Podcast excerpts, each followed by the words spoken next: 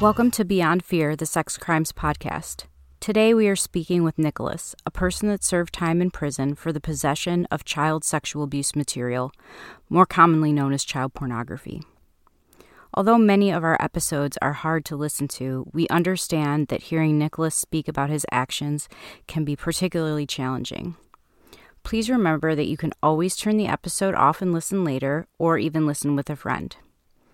Despite the difficult nature of the episode's content, we believe that the account of Nicholas's life before, during, and after the offense is critical if we want to prevent acts of sexual harm in the future.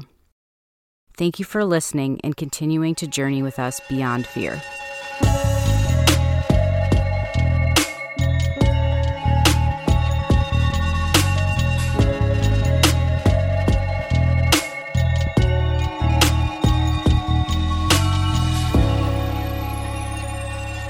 So, Nicholas, thank you so much for uh, your willingness to come on the podcast uh, with us today. Absolutely. Thank, thank you for having me. Absolutely. You know, it's uh, it speaks a lot to your courage uh, and your willingness to talk about a really difficult topic, and we're just really grateful um, that you're taking the time with us. Well, again, it's a it's a it's a pleasure to be here. I'm glad that there's a forum happening that's discussing these these topics. It's really important. I think the progress that you all are making is is fantastic, and was really motivated when I first started listening in. Thank you. So I'm, I'm wondering if you could uh, start by talking a little bit about what uh, led you to the point where you're where you found yourself viewing child pornography.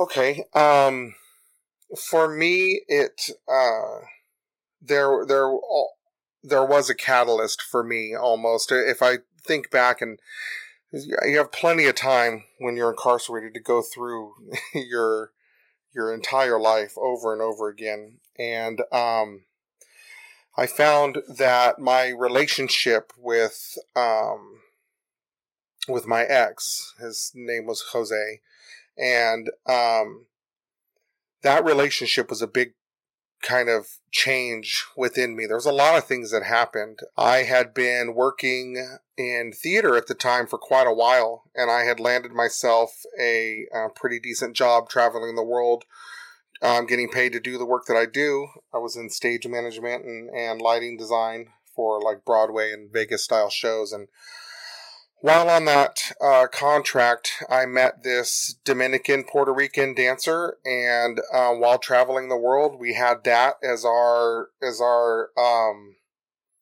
courting ground, so to speak. Uh, being able to surprise him with uh, dinner in Paris, and then the next uh, couple of days later, he surprises me with the dinner in Amsterdam. I mean, it's just it was a very powerful uh, relationship start. Um, at the time, I was actually dating somebody um, for almost five years. And long story short, I ended up leaving this person um, for Jose and really put all of my personal self into this relationship. I felt like he was the most attractive person I'd been with, that he was um, the best I was going to ever get.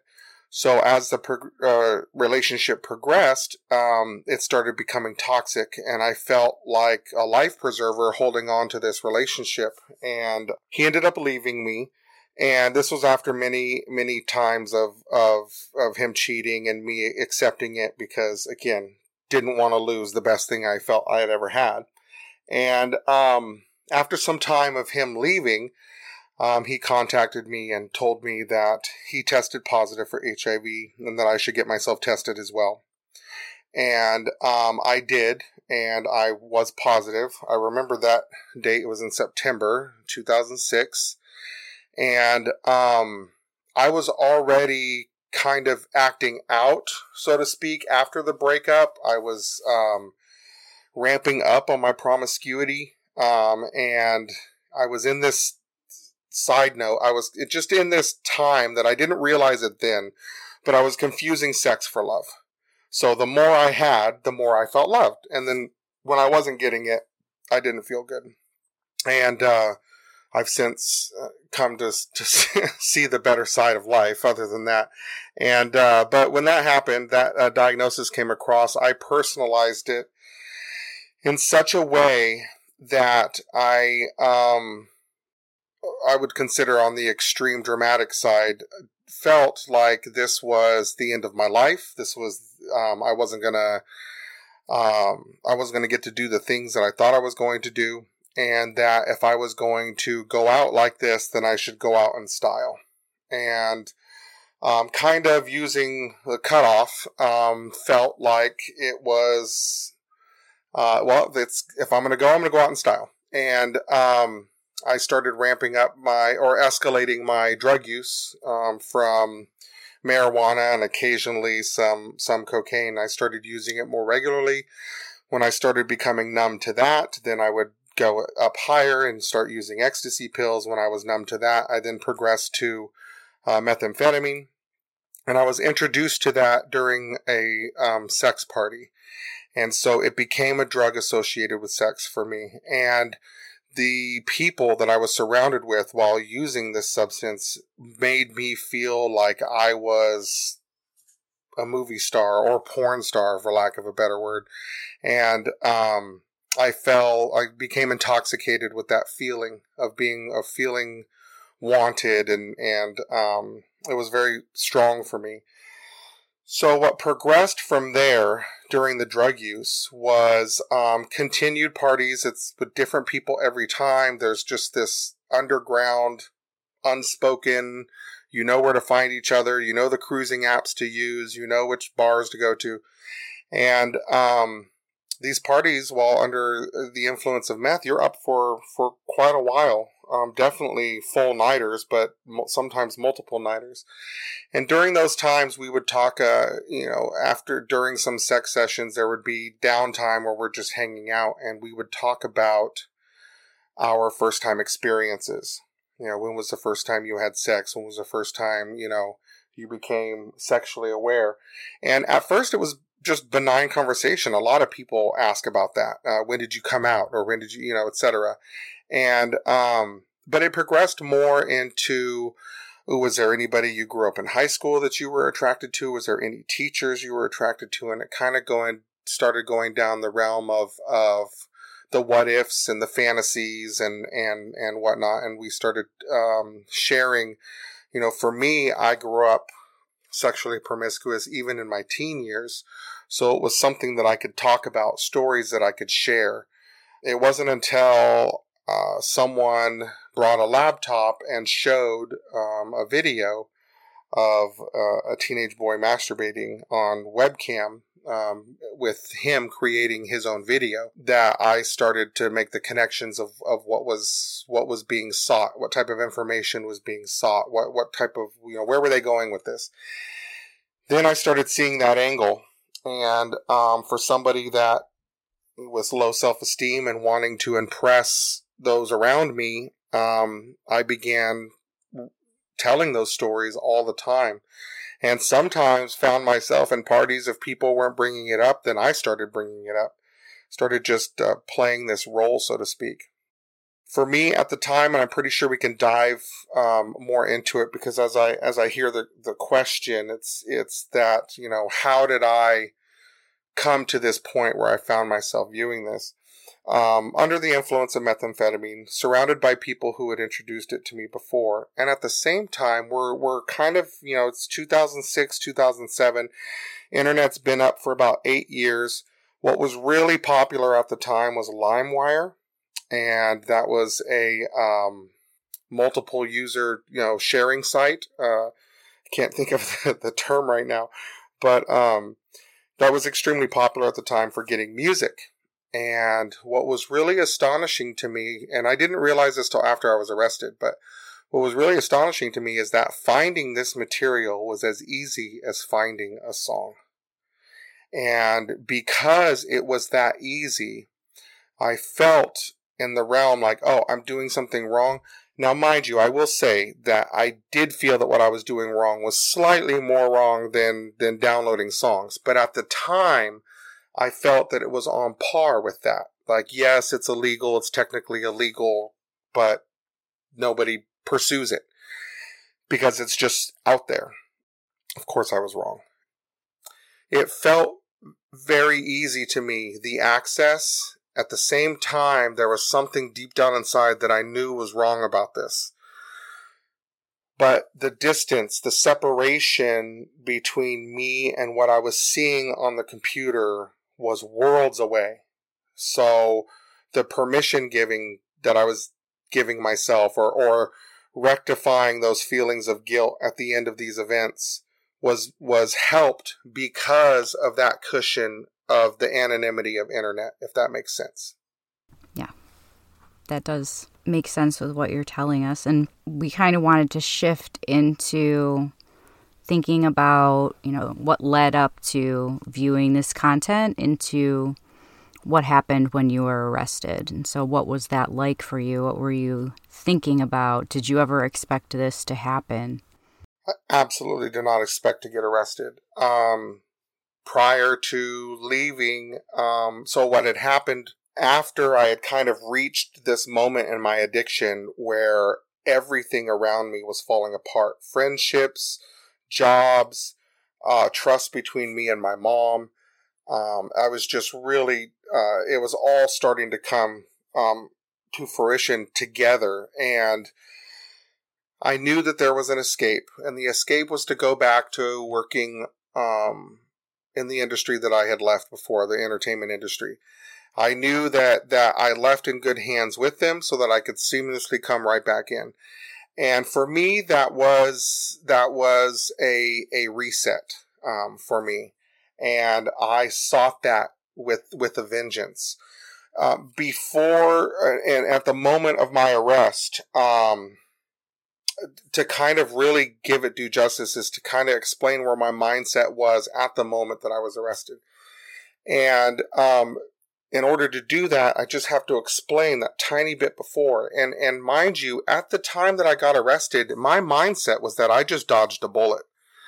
I just got through a meth addiction. I just got through almost ruining relationships and friendships. Boy, I really dodged a bullet on that one. I'm never going to do it again.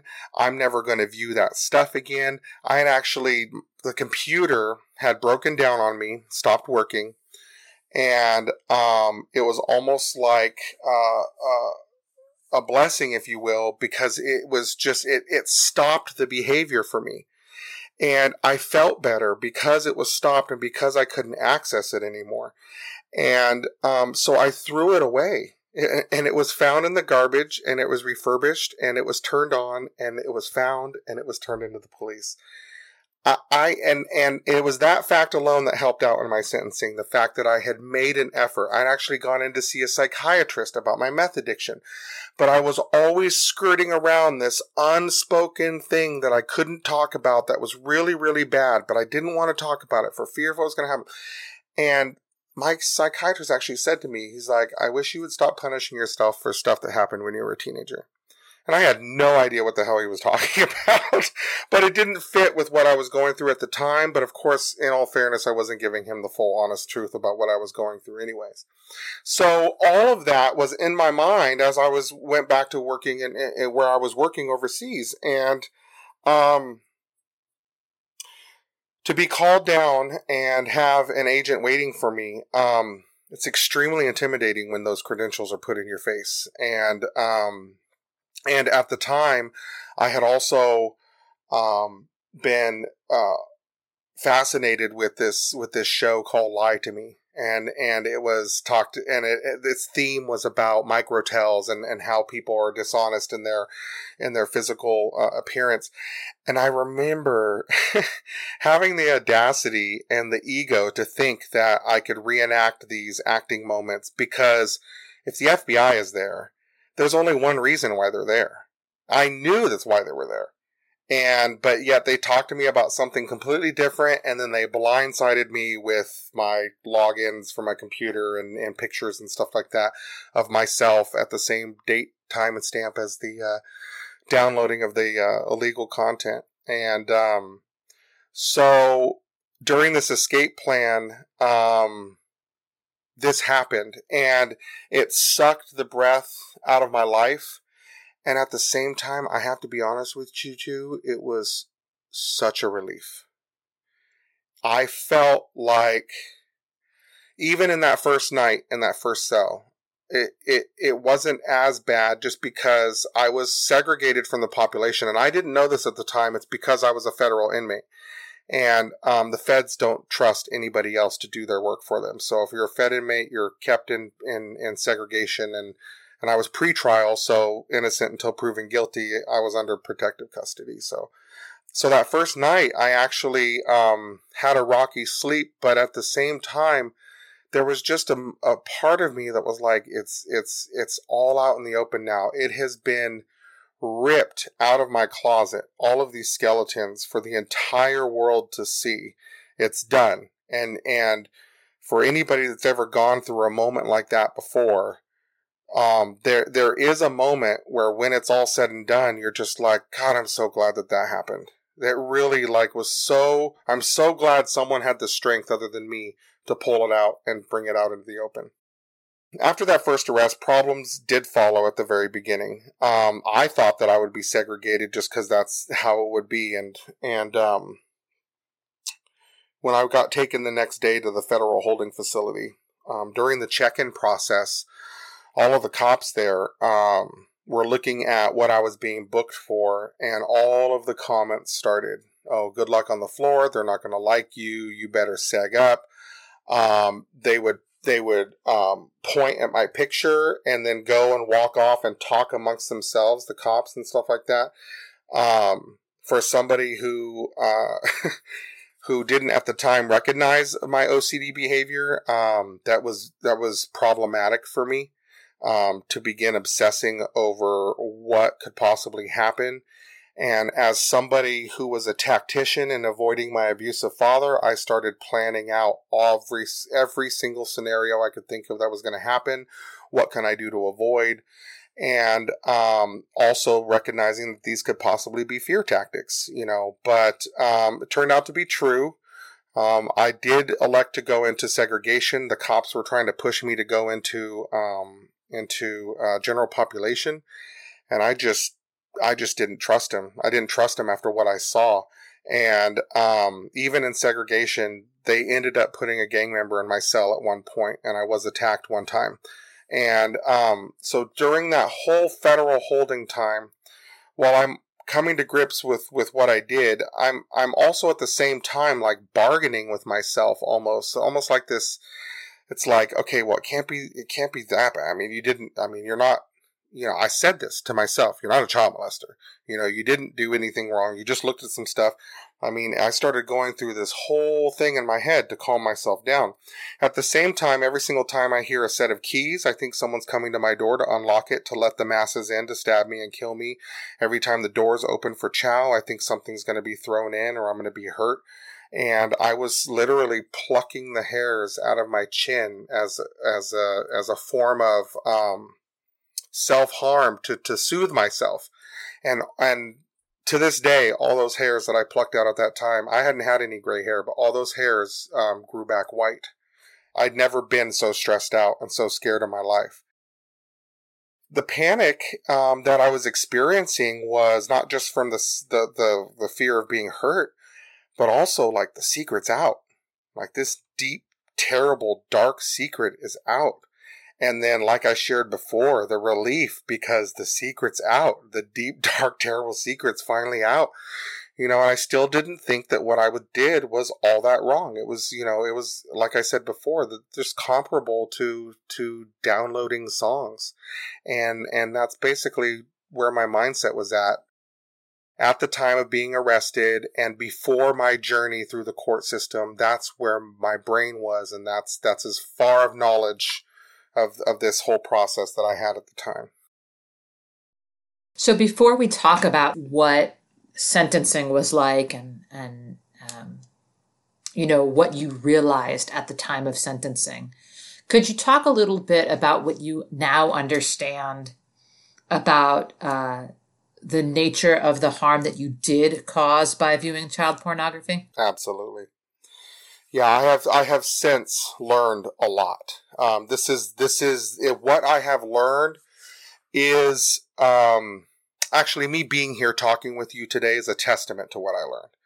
Um, I'm going to start off by stating I know who I am. I know who I'm not. I have come to learn um, about my past, and I've come to learn why my brain created a system that was okay with doing what I did. And a lot of those thinking errors I have come to learn are all over the planet. They're some of the same thinking errors people, eh, you know, exhibit when they're getting pulled over for a ticket. And so, but to point, first, what I learned is that I stopped saying this was a victimless crime um, because it is not.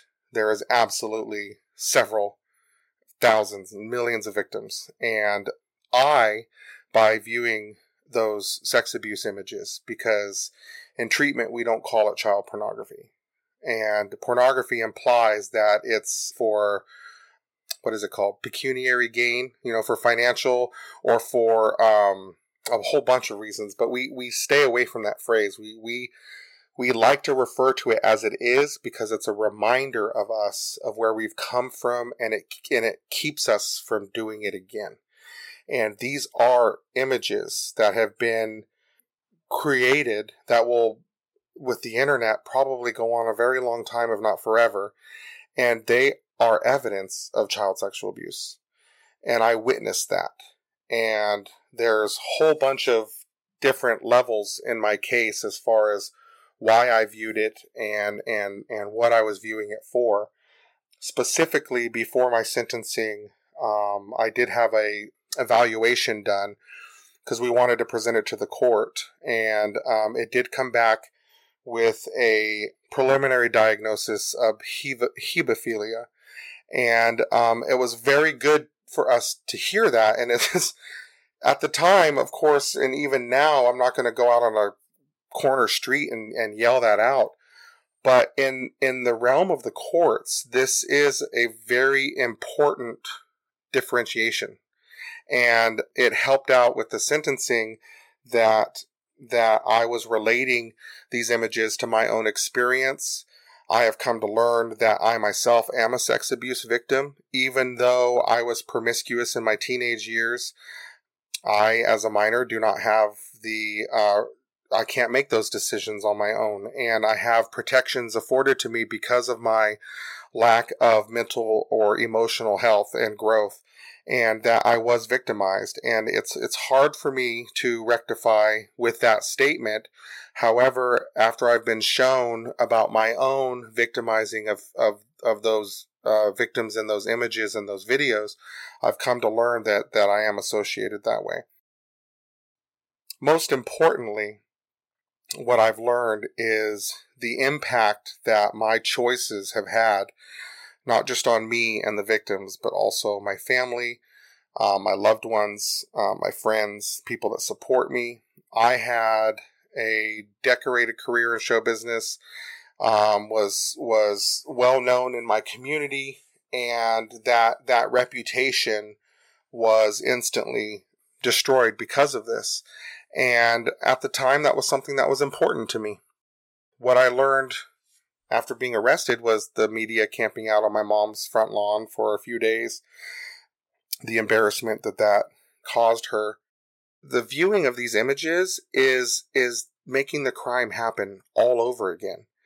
That these victims receive notifications every time someone is arrested and they have these videos inside their, their evidence and their discovery, the victims are notified. So for the rest of her life or the rest of his life, he's getting notifications of people that are viewing this horrific event that happened to them for sexual pleasure or for curiosity or, or whatever. I, to, when I did the victim impact section of my treatment, it really just blew my top off to really just sit down and and and realize how long this abuse goes that this one event that was captured on this date at such time that's, you know, 10 minutes long or however it is, it's forever. And, and there are, are victims out there that are unable to work or go to school or don't feel safe because of the violation that has happened to them. This is the stuff that I've learned. I've learned how just one single click for me caused so much harm and, and pain to so many victims. That's that's really what I truly understand. And that alone is is what is part of what has has brought me to to a realm of, of empathy and at the same time forgiveness for myself just to be able to to process and, and continue forward um, through all of this. And then in in in conclusion of this is recognizing the fact that what if my abuse had been memorialized in a video or a picture and how would I feel about what had happened to me that night? I can still even right now I can still smell the vanilla candle. I can still you know, picture all the images that were in my mind of that event and what had happened to me at that time. What if somebody else had that and, and kept it and was able to pass it around across the world without my consent and without me even having any, any control? It would just be, be mortifying. The lack of empathy through a mouse and a mouse click exists. And if you think I'm wrong, anybody who has watched car crashes for fun, or watched beheadings for fun, or anything like that. You have watched a crime. You have watched something terrible and violent happen to somebody that was outside of their control.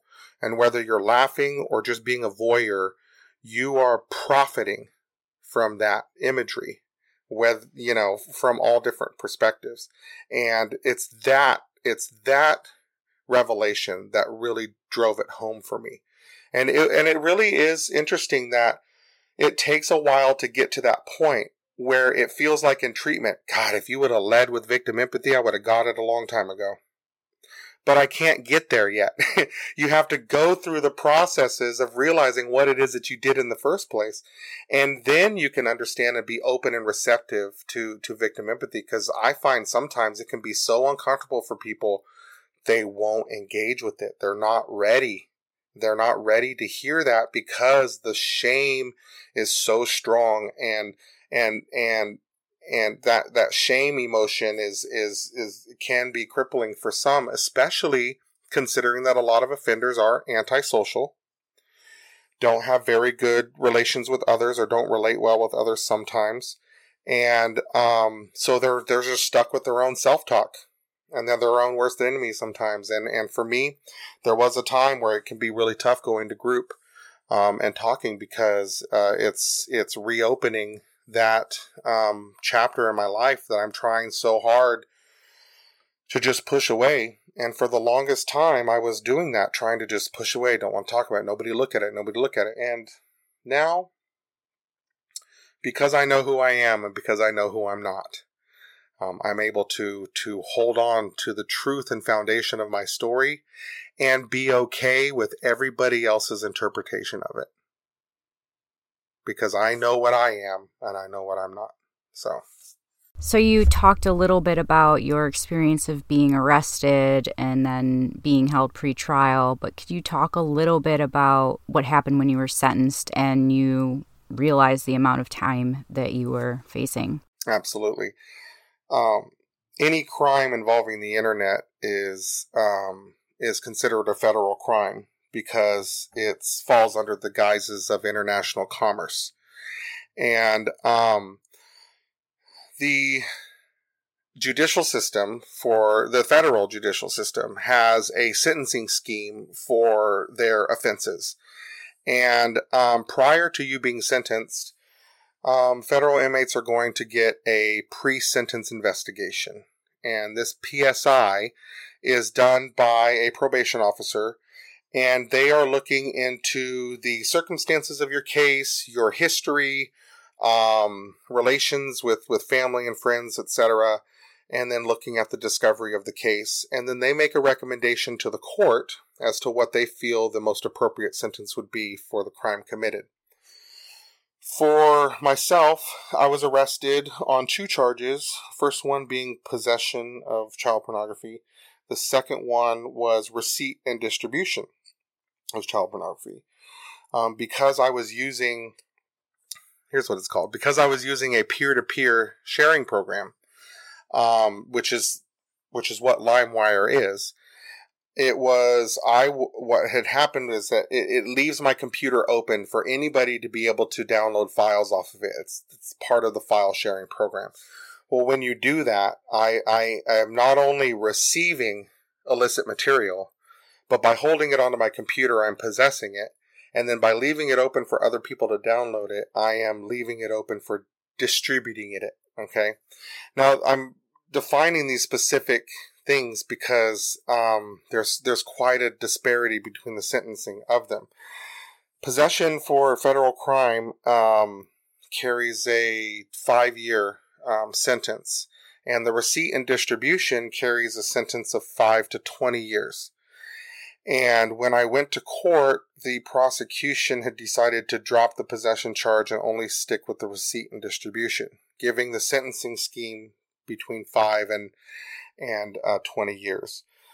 Um, you might have to double check the facts, but I'm pretty sure the possession charge carries a maximum of five years. And so by, by dropping that one and opening the door for the other one, it gives the court the flexibility to schedule based on the severity of the crime. Now, when I got my pre-sentence investigation back um, from probation, we thought first time offender, um, in his 30s, has been working full time. Um, what is considered a contactless crime. They don't call it a victimless crime, they call it a contactless crime uh, or non contact offense. And uh, all those factors, um, we felt, me and my lawyer, were going to be favorable for us and that we'd get on the lower spectrum. The probation officer came back with a recommendation of the maximum of 20 years. And when I first heard that, it really lit a fire inside of me that was very that had a um, mixed response or mixed reception with my family. Um, when I started talking to my brother and my sister about this, we we weren't on amazing speaking terms, but I had remembered sending a letter out to my sister and my brother about you know this is what they're trying to give me, etc. And with some of the words I was saying, it was in response to me defending the sentencing recommendation, but I was using a lot of talk that made it sound like I was trying to minimize what I did or trying to shirk responsibility.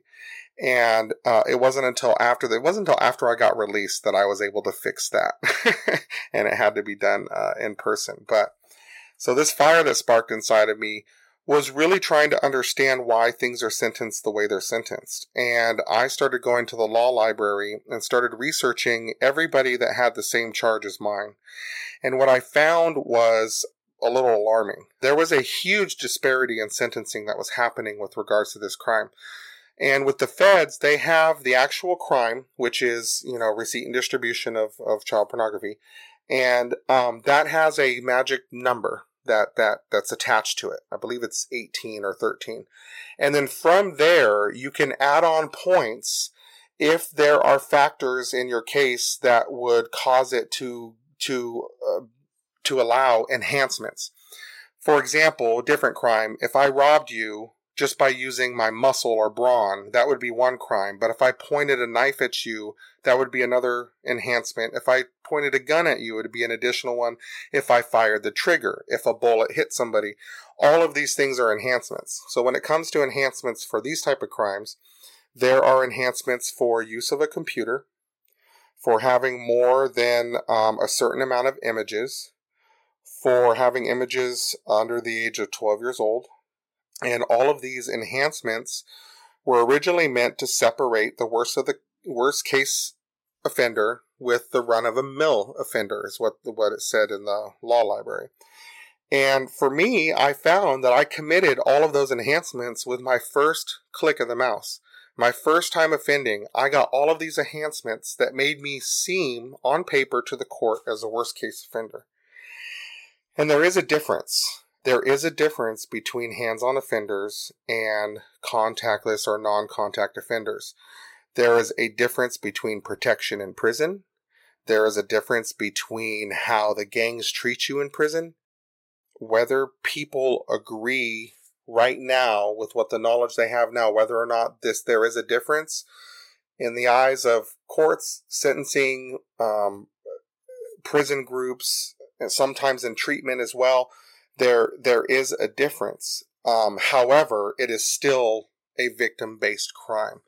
Um, so what I was going on is just the the angle within the realm of the court as separating myself from a worst case offender. I did not press record on this video. I did not put this video on the internet. I was not presently there when this crime happened. I viewed this crime after the fact by way of an, a video on the internet. And that and those facts and what I wrote in my allocution to the court where I fought for myself. And it was the only time that I would really be able to have a statement to the court. I did a research and found 45 cases that had the exact same crime as mine. And for me, I was arrested with 325 pictures and 75 videos. And I found offenders with tens of thousands of videos and pictures that only got sentenced to five years. I found a couple of contact offenders who were actually, one was running a daycare, another one was a stepchild, um, was a contact offense. They got sentenced to five years. I found people who had less pictures than I did that got 20 years. So there was just a big back and forth based off the different areas of the country of judges sentencing in schemes that were not consistent. And what the point I was making was that that I, this was my first time that that I have the capacity to not reoffend. That's why we did those. Um, what is it called? Those evaluations before sentencing. I mean, we were really trying to provide to the court that I was not what the what the black and white papers were saying. That we were trying to humanize the case a little bit. We uh, requested five years, which was the minimum. The government, we were able to convince them to go down to a 12 year recommendation, and the judge chose right in the middle at eight years. And had it been the first day that I was fighting this, if they would have come and told me on the first day, hey, you're going to get eight years for this, you might as well told me I would have died. I mean, I it would have been to me such a such a huge blow. Like, oh my God, eight years! This is the end of the world after spending three years in county fighting this and, and doing the research and everything, after getting eight years, I thought it was a blessing. I was so thankful for the court to give me what, what they felt I honestly and truly and justly deserved. And I was, and I had always, even when the FBI uh, was there interrogating me, I told them, I'm not going to run from you guys. I'm not going to lie for you guys. I'm not going to do anything the the gig is up. It's done. Like I'm I'm of of enough experience to understand that if you're standing here talking to me, it's done.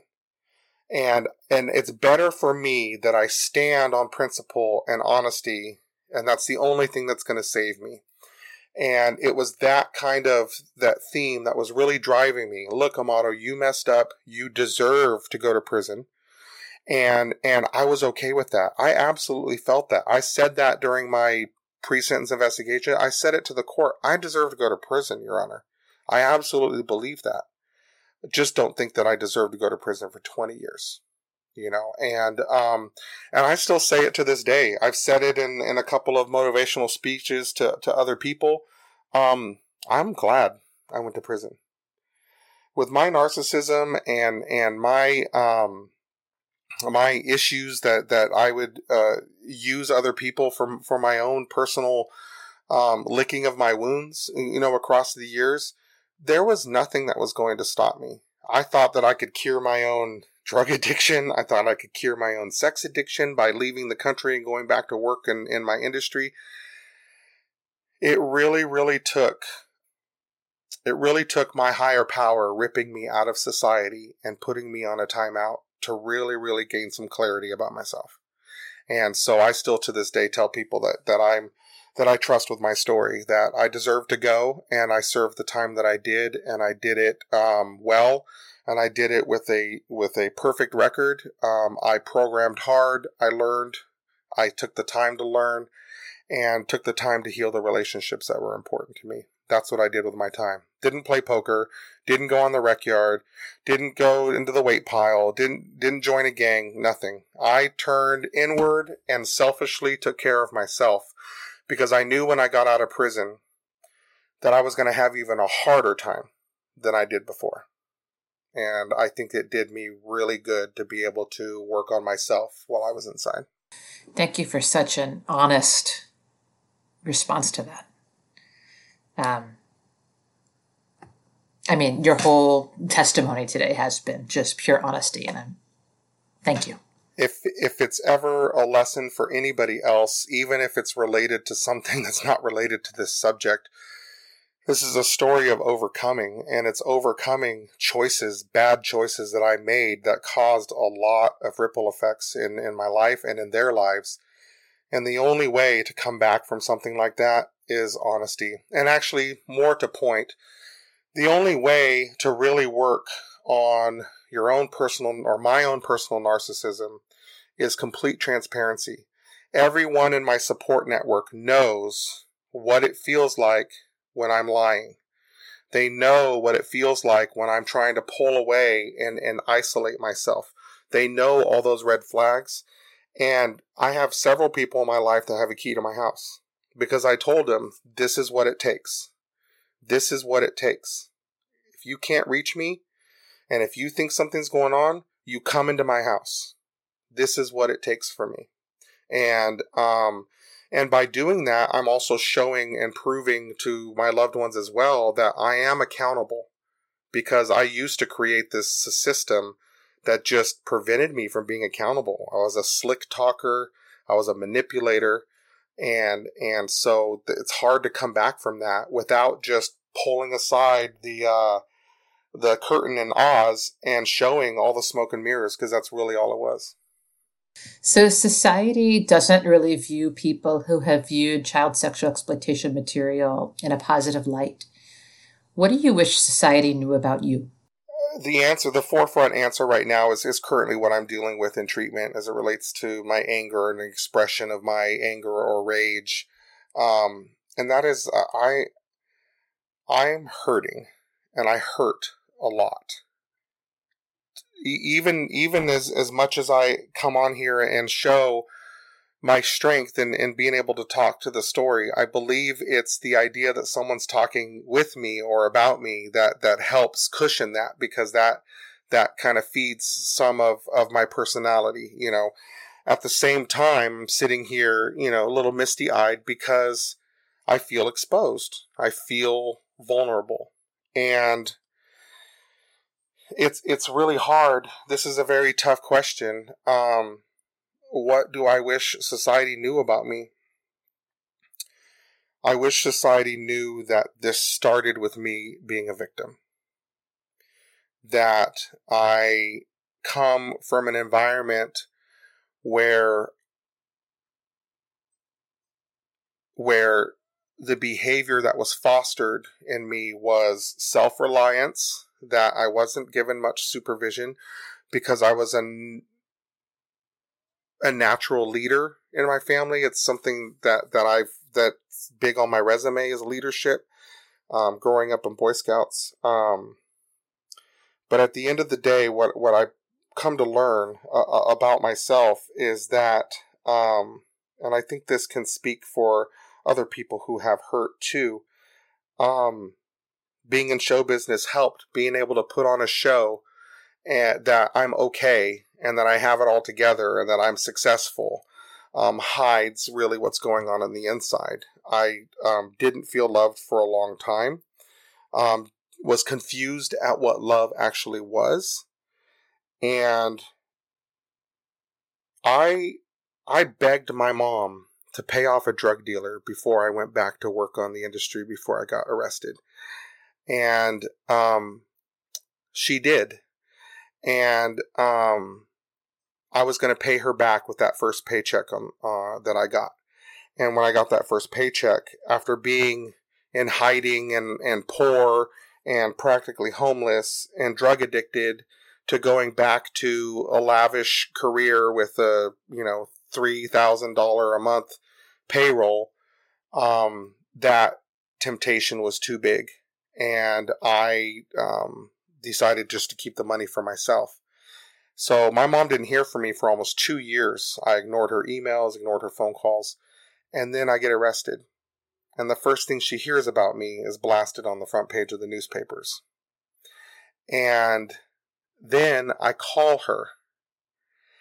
And it was my first phone call.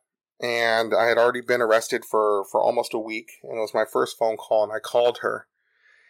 And she answered the phone. And she heard the message that this is a phone call from a federal inmate, et cetera, et cetera. And I, I told her, I said, if I wrote a book, this is what I'm going to say. You proved what love is to me when you when you press the number five.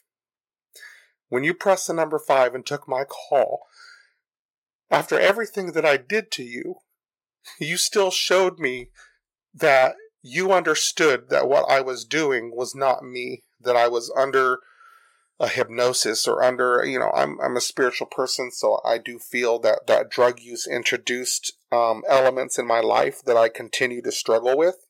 Um, that temptation, um, the enemy knows uh, who I am. They know that I was on their team for a while, and now that I'm not, they're really after me now. And I still get those cravings, and these are drug cravings. Um, and I've been able to be strong through that. But what I wish society knew about me was that I made a terrible, terrible choice. And I stood on the consequences of those choices. And I did what was asked and expected of me. And I'm continuing to do that. And at the same time, I have a drive in me to continue working in this area, even if it's in the peripheral, to continue helping other people with this.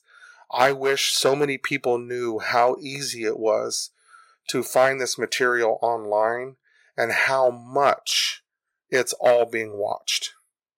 I and not just because I want people to get away with crime. That's not it at all. I just want it to stop.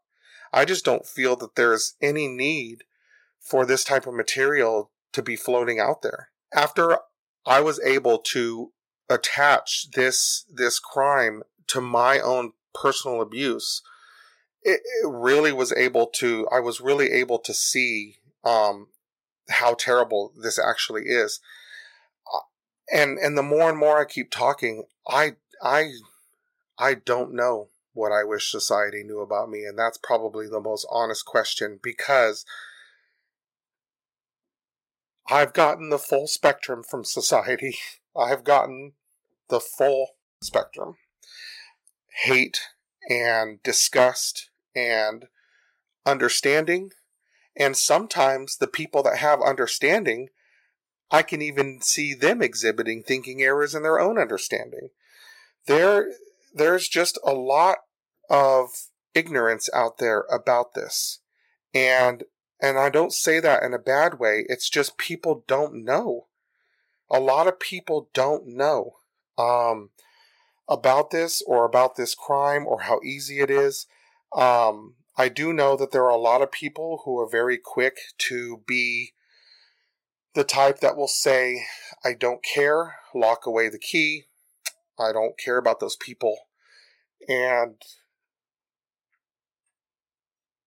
I hope someone cares because I am very sorry for what I did. And I don't deserve to be in prison forever. And I don't deserve to be in even the realm that I'm in now. But I'm willing to accept the consequences of my actions and I'm willing to go through what I need to go through. But something that I thought about even before coming on here is I just had a big weekend in in on the coast in California with this beautiful storm and it was just gorgeous. And there were parts of me that was just like, I don't even want to get pulled over because I don't want to have to tell the cop I'm a 290 registrant and I don't want to have to dig into all my stuff while I'm enjoying some time with my husband. You know, I just, I feel sometimes that because of this crime, I'm not allowed to have fun. I'm not allowed to smile or laugh, that I should continue in perpetuity in this punishment phase for the rest of my life. I think probably that's what I wish society knew is that it shouldn't be that way. It should be that I serve the time that the government said that I should serve and that that government is supported by the people and that after that time is done that with continued supervision and treatment which is part of my court order as well that I'm showing that I can be trusted again and that I wish that society as a whole would match what my PO thinks about me.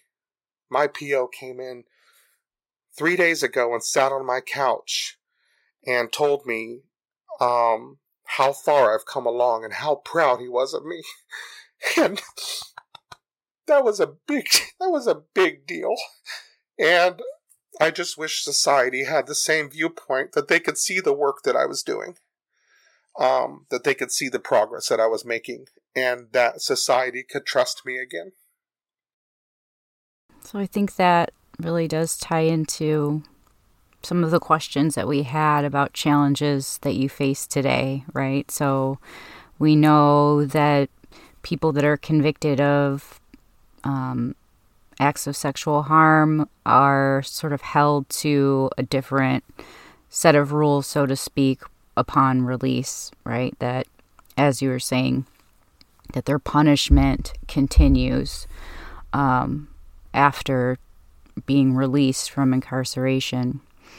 So there was there is there any specifics that have been particularly challenging for you, like finding a job or housing, things like that? I think it goes along with some of what you have shared before in in previous episodes too is that um that there is um a lot of opinions are formed in this sanctum in this in this private area of of people forming you know viewing all of the all of the stories or listening to the podcast or seeing the material and and, and reading the headlines that they come to their own um, opinions about this or what they think um, should be done about it and i think the research like you have sh- showed before shows that the punishment versus rehabilitation is not working and um, the I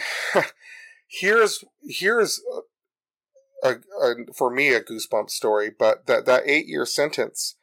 Had I been sentenced to five years, I would have been released in a California that was still precluding people from living near parks. I would have had a hard time finding a place to live.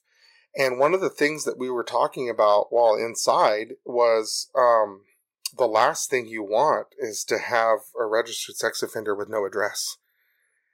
I mean, what you want is you want to know where people are. You want to know that they're that they're that they're that they are where they say they're going to be. That they're doing what they're saying that they're supposed to be doing, and that accountability is important. The recidivism rate for for uh, sex offenders and even even sex offenders that are are um, that are offenders with with the the child abuse images um, is extremely low. And and for me, I mean, even that after that first attack, within the first week of me being, um, with me being arrested, I had I had learned so much to know I will never do this again. I will never ever. I will, you know, and um, it it has been challenging sometimes to have candid and open conversations about this subject, it it produces very intense emotions on both sides. And I I soapboxed a little bit by by putting in there, you know, I served my time, I did my time, I should have a clean slate. That has been said um, sometimes in in the heat of the moment with someone who was who was for, for trying to come for me about it. Um, and some of the biggest challenges I faced after getting out was was the work. Um, and it really depends sometimes on on the actual probation officer you have, but we are required to disclose our crime to our employers. And um, sometimes it is allowed that we can say that we are uh, we are under probation for a federal computer crime.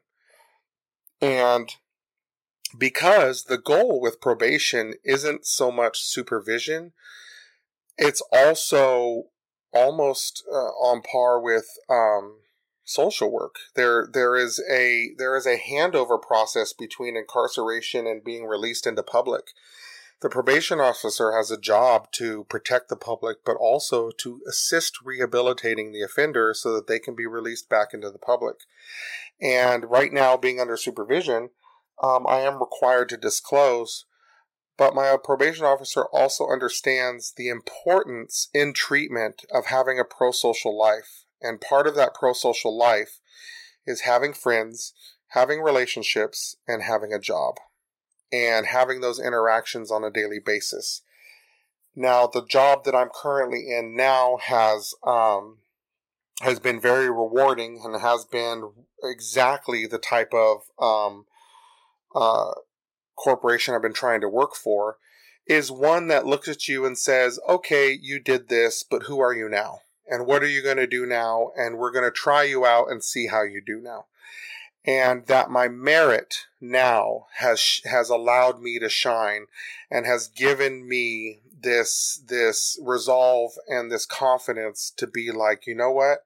I can get through this. I am going to get through this. But most important, I think the biggest lesson for me is that I cannot get through this alone. There is no way I can do this alone. I don't even want to do it alone. And um, so uh, the job thing, I did go through a few jobs when I came out. It is very, it is very disappointing to have uh, a, a boss who praised you and and lifted me up and and told me how good of a job I was doing and how important I was to his his his business and um and the uh, effect that I've been able to have on the morale of, of of their crew to have them turn in a moment after finding out my criminal history and having that completely change it it is so discouraging to have that one thing in your past be such a heavy weight on the scale that it just it just completely tosses out all the accolades and, and merits that that I had um, that I had worked up ever since being released, and it is it is tough. It was tough for me to come to terms with that. To look at somebody who I considered an intellectual equal or uh, or um, somebody who was a supervisor that I looked up to change like that with the with the knowledge and and and training and treatment that I've received to just look at that and have to accept it one which is difficult but two it just it's just disappointing because I wish that that person was at a different point in their life to be able to recognize that there there's a separation between these two things. That yes, it's important to have the knowledge of that past and where I came from and and to look at it when I need to so I don't go back to it, that I never forget um, because of all the people that are involved with the commission of my crime, including the victims, that I never forget the impact. But at the same time, there's a part of me, um, and there's a part of anybody who's ever had any dirt in their closet whatsoever, um, that you just want to move away from that and and and correct and grow. So as we come to the end of our time together, uh, Nicholas, I'm wondering if you can uh, share any last bits of wisdom or anything else that you would want people listening to your story to know. I think sex addiction is not treated as seriously as it should be. I think uh, porn addiction is still a little glamorized. And I have seen in in in what it does for me, what treatment does for me. I mean, I'm sorry. I've seen the impact of that addiction. I've seen the damage it does to relationships and it if there are people out there who watch pornography privately. And if anybody has ever interrupted that viewing and you secretly hide it away real quick, the one thing that I learned, and I think this is a popular saying, um, is that you're only as sick as your secrets. And I find that there are a lot of people with secrets. And I wish, and one of the biggest struggles that I've gone through in treatment is rectifying the fact that the rest of the world is not in treatment. So I can't hold them accountable to the same things I have to hold myself accountable to. and that is extremely frustrating for someone who likes to win arguments sometimes. but I would like to say that um, it's real and and that that sex addiction and that porn addiction, if you want to call it a gateway or or, or whatnot, the, it it progresses so far that you become numb to what you're viewing and nothing is exciting anymore. So you start escalating and viewing things that you normally wouldn't view. And I think it's happening a lot more often in families, but they're not talking about it. And they're not catching it early on or they're agreeing that oh this is just part of growing up you know the boy with his his porn magazines or or etc or the girl sending pictures of her bra and her breasts to her boyfriend while in high school. I just think that a lot of this stuff happens and and is is kind of implanted early on during sexual discovery like for me it was and during that discovery phase, if somebody challenges that, it's almost a challenge to my own sexuality. It's a challenge to my identity. It's hard to to separate that and look at it objectively and go, yeah, I do have a problem and and and yeah, I do confuse sex or or I you know, I used to it took me a long time to come to grips with that idea and to also be in a relationship where it's like um yeah, it's pretty normal to not have sex for a while and it's okay to not be emotional about it and it's okay to be strong and and have an intimate and sensual relationship with someone without forcing yourself to have sex every day because you think that's what you're supposed to do. For me um, the identity of sexuality and and and love was something that that guided my decisions for a long time and I just, I have a feeling that I'm not the only one that has experienced that. And for me, it was the starting ground of addictive and, and uh, addiction based behavior. And, and it, it, it was that alone that fed into the also, um, the, uh, compulsive drug use as well.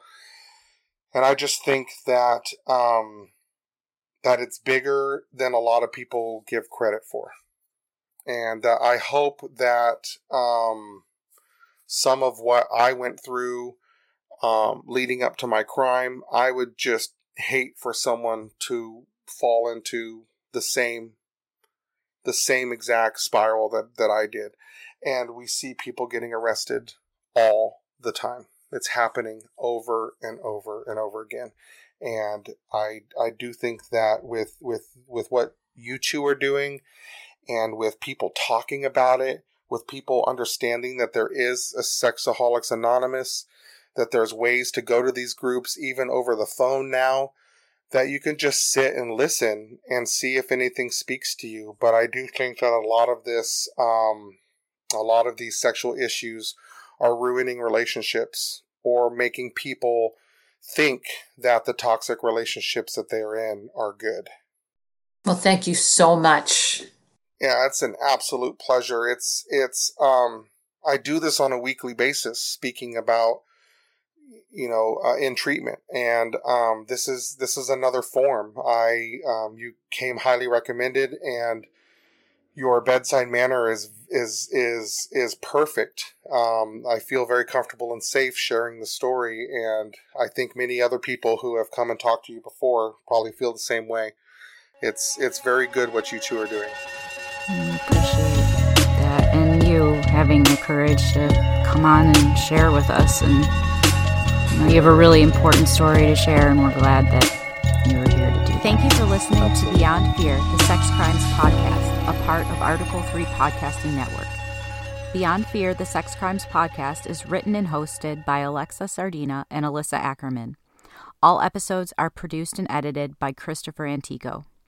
We would love to hear your thoughts about the podcast and answer any questions that you might have about the topics we've covered or any questions you have about us. You can contact us at beyondfearpodcast at gmail.com. Remember, you can find our episodes on Spotify, Apple Podcasts, Google Podcasts, and all other podcasting platforms. Head to our website at www.beyondfearpodcast.com for blog posts, resources, readings, and episode transcripts. Follow us on Twitter at Fear Crimes, Instagram at Beyond Fear Podcast, and like and follow our Facebook group called Beyond Fear the Sex Crimes Podcast.